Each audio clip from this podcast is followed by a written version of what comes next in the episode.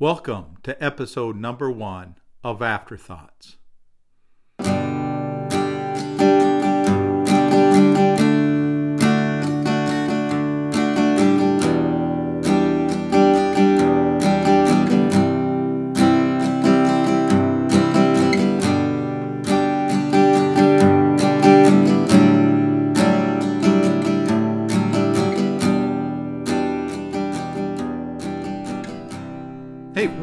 To Afterthoughts. I'm your host, Paul Steele. I'm also the senior pastor at Bethlehem Church in Austin, Minnesota. Afterthoughts is the podcast of Bethlehem Church, where we go beyond the sermon. See, each Sunday, there is information that does not get included in the sermon because you can't cover everything in a 25 to 30 minute sermon. It's just not possible.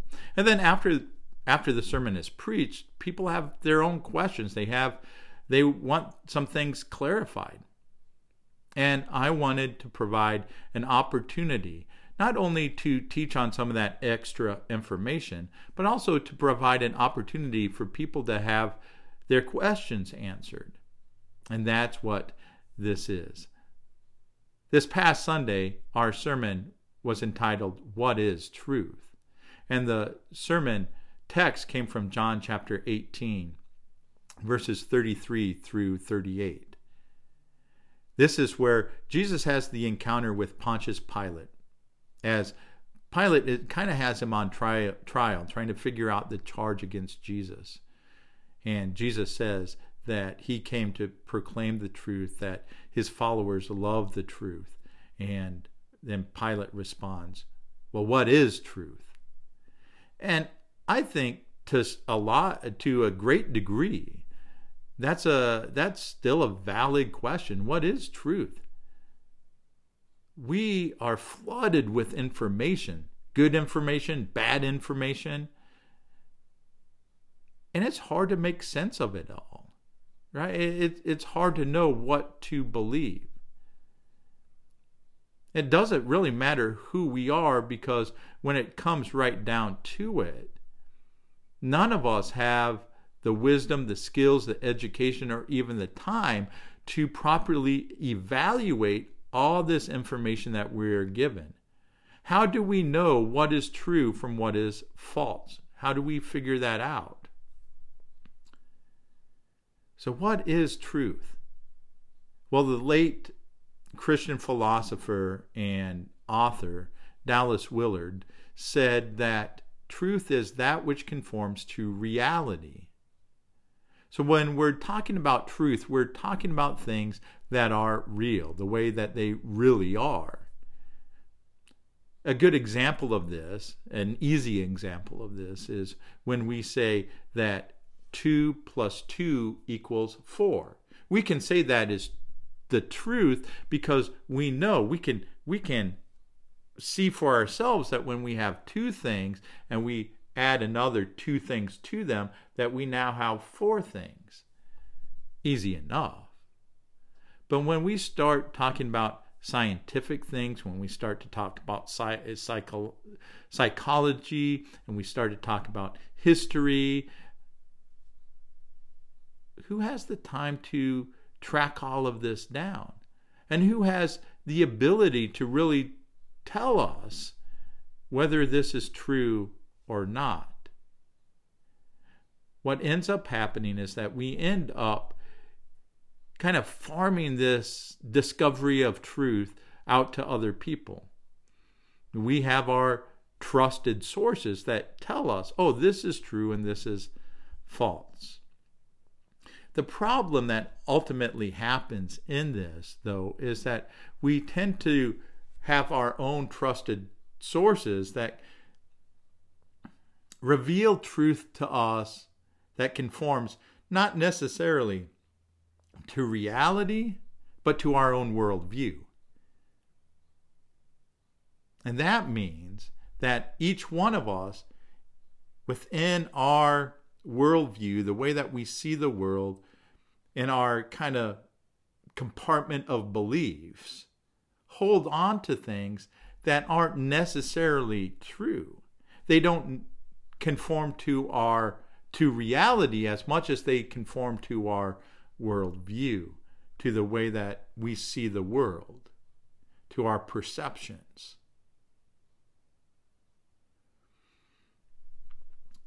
As followers of Jesus, then, how do we go about this discovery of truth?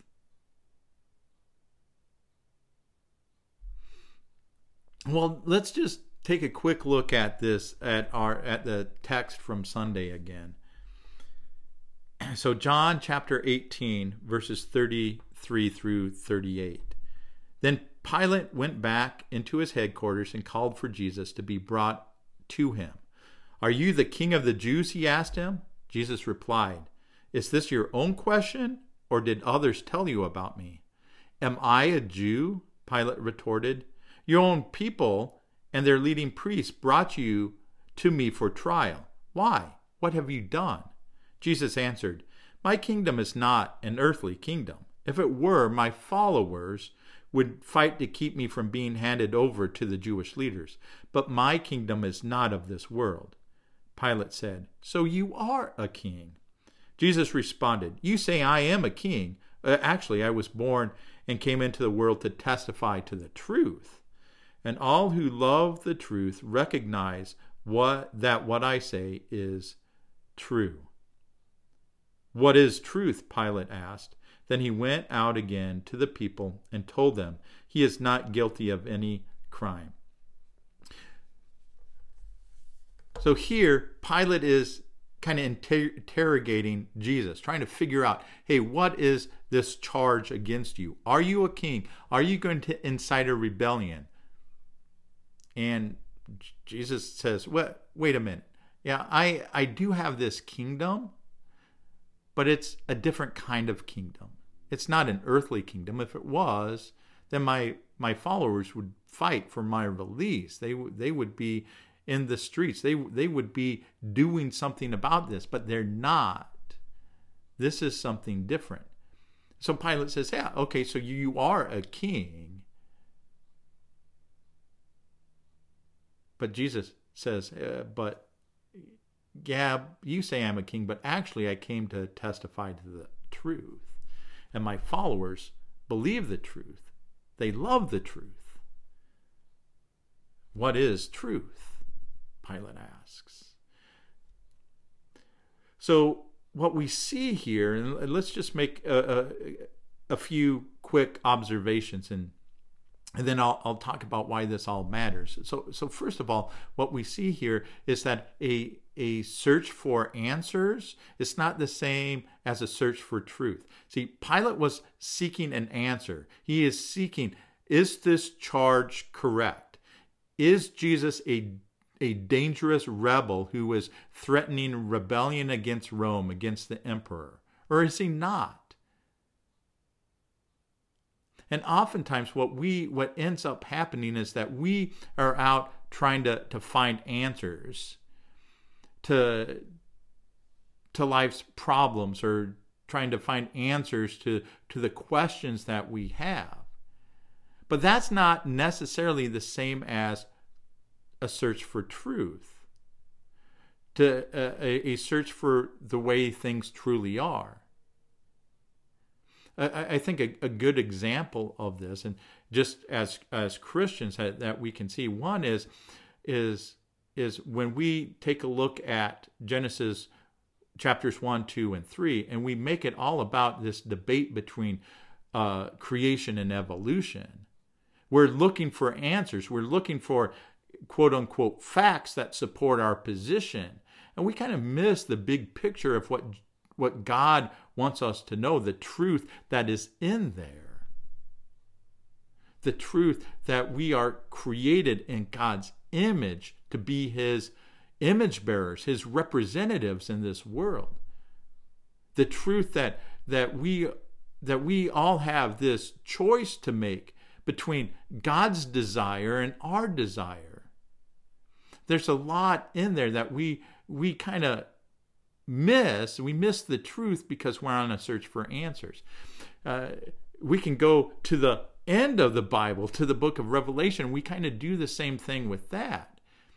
We we're searching this book and we're trying to uncover things so that we can plot you know plot where we are in the end time and when this is all going to happen and as a result we miss out on the hope that the book of revelation has this the the we, we miss out on the wonderful image that we have of jesus in the book of revelation because we get so consumed with trying to find the answers rather than really looking for the truth. And and so the second observation I would make is that people's definition of truth is different. Now remember, Pilate is coming out of this Greco-Roman uh, background. That's who he is. And the Greeks and the Romans, they had all sorts of philosophers and they had different sects of philosophers and they debated one another and and and a lot of the emperors would try to claim that they were philosophers and and because they had this wisdom that and this truth that that made them fit to rule now you can see growing up and being part of that that culture why pilate might just be a little bit cynical about this claim to do you know truth because he is seeing this the truth quote unquote the truth debated. You know, this secret wisdom that, that people need to have. And that's why I think he, he looks at Jesus and he kind of sees Jesus as this philosopher and doesn't see him as a rebel, even though Jesus does kind of claim that he has a kingdom. when Jesus is talking about truth, what he primarily means, and this is what his Jewish listeners would have understood, is that he's primarily talking about God's covenant faithfulness to his people. That when Jesus says, Hey, I came to testify to the truth, he came to testify, he came to witness, to bear witness that God is being faithful to his covenant.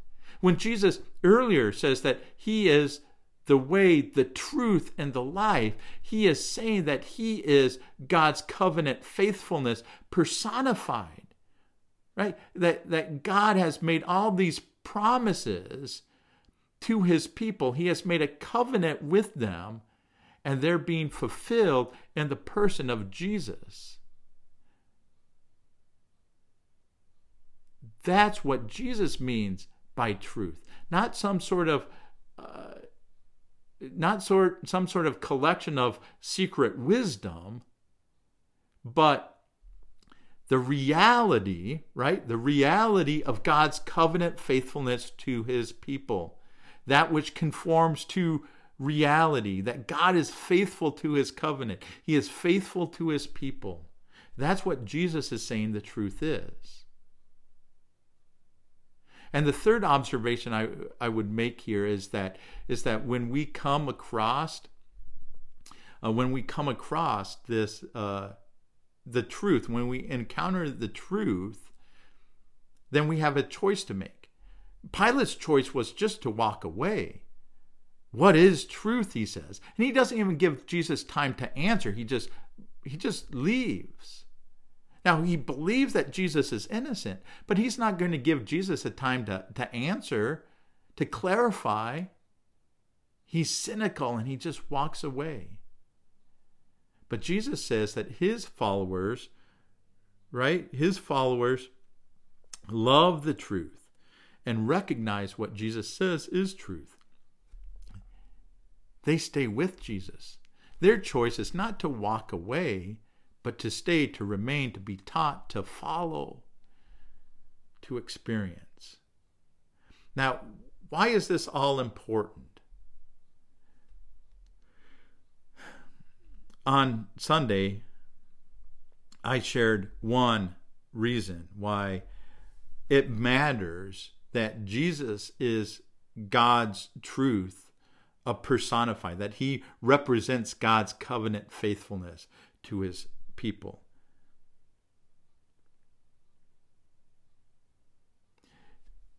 it's important uh, because because when we when we declare that that uh, that Jesus is the truth, and that's kind of our bedrock. That that's where we we we choose to stay. That we build our life on this reality that Jesus is God's truth.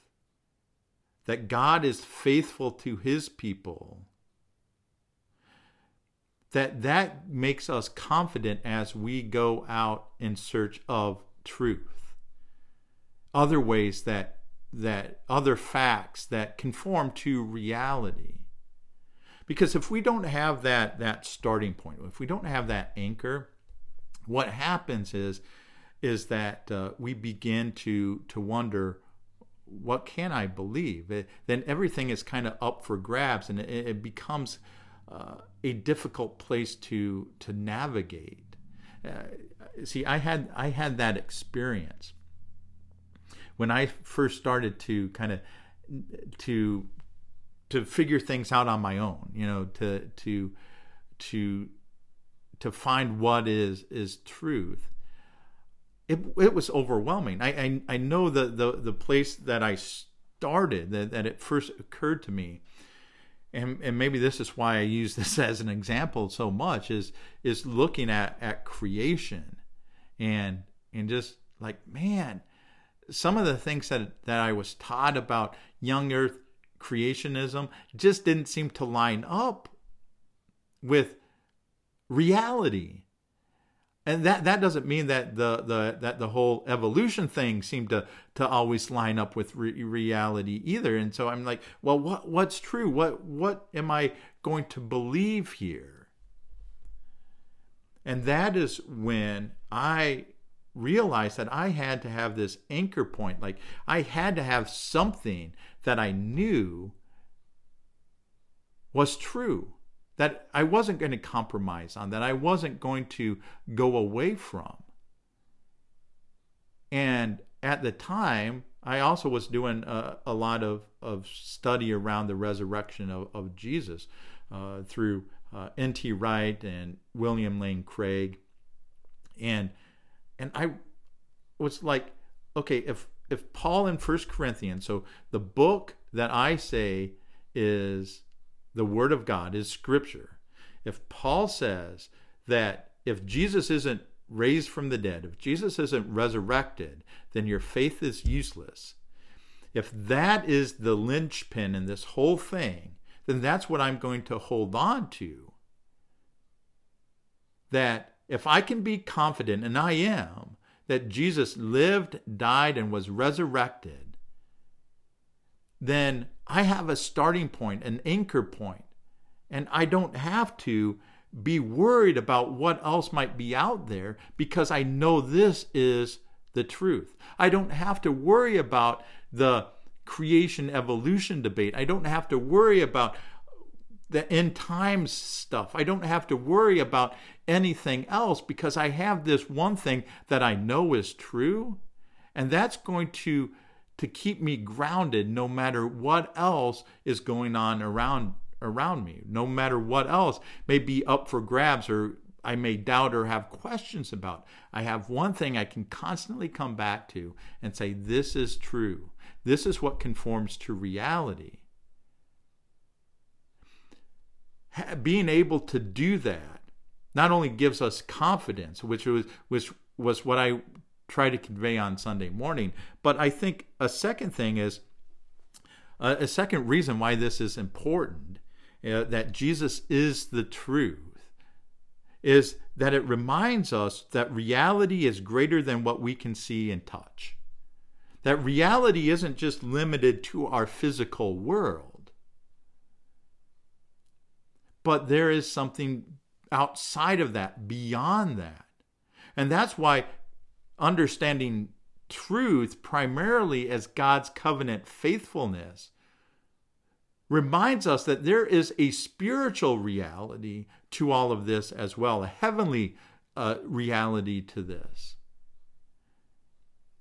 That the two have to go together. If we're just trying to find truth and that which conforms to reality in the physical realm, well, we're missing out on a lot of truth. that that we need to remember that that truth is larger than that that there is a spiritual reality that that is out there as well that we have to seek to understand dis- discover as well and the third reason why i think this is all important is that it helps it helps us to be okay with uncertainty. I know that when uh, you know, it, has been uh, 10, 15 years ago when when I started some of this journey, and you can see some of these books up on on, my my shelf with with reading uh, the God Delusion and a letter to a Christian nation by Sam Harris.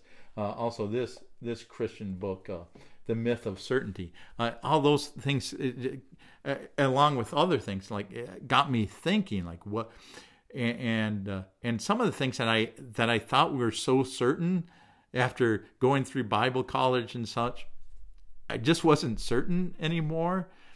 And I, and and a lot of people, I think, what happens is that because they they can't have a certainty about anything any any longer, that they just kind of throw the whole thing out.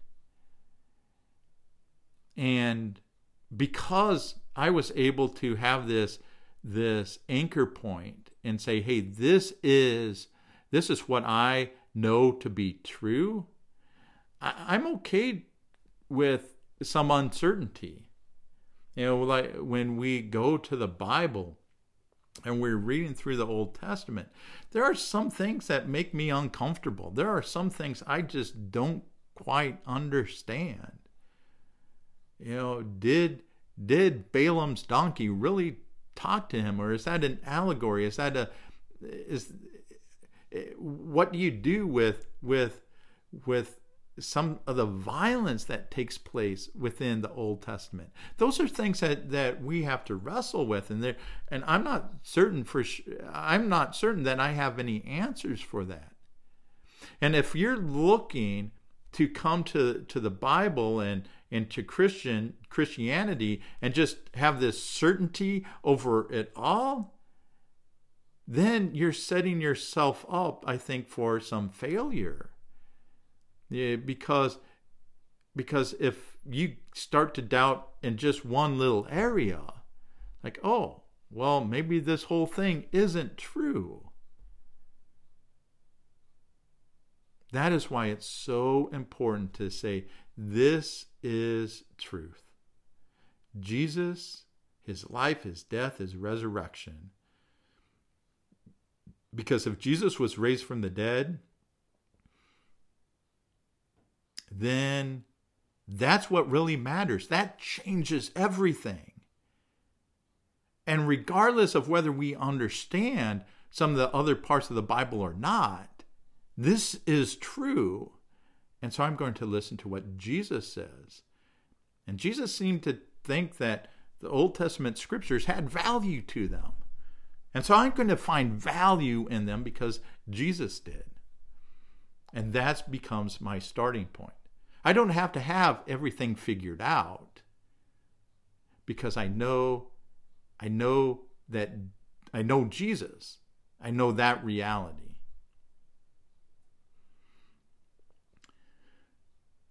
that's why that's why this is important and in this time when we are just flooded with with different information we don't always know what is true or what we can believe to have something that's bedrock provides hope it provides confidence it uh, it provides us with a with a understanding of the of, of the world because we remember that hey reality is more than what we can see and touch. There's a spiritual reality behind it all.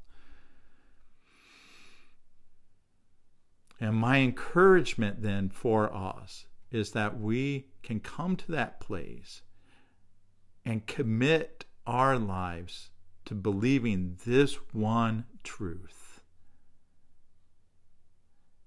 Jesus. Jesus' life, his death, his resurrection, his ascension, and letting that be the bedrock of our lives. Because when we can do that, then it's going to make all these other things not necessarily easier, but less complicated. Less like, oh, I need to figure this out. Because we don't. Because we know that, man, this is what's true and this is what's going to guide my life. So, thank you for, for joining me today on this very first episode of Afterthoughts. My prayer is that it was beneficial to you. If you have any questions, comments, uh, feel free uh, to to uh, email me at paul at bethlehemchurchaustin.com and uh, I will do my best to to answer what you have, uh, the questions that you have. So until next week, God bless.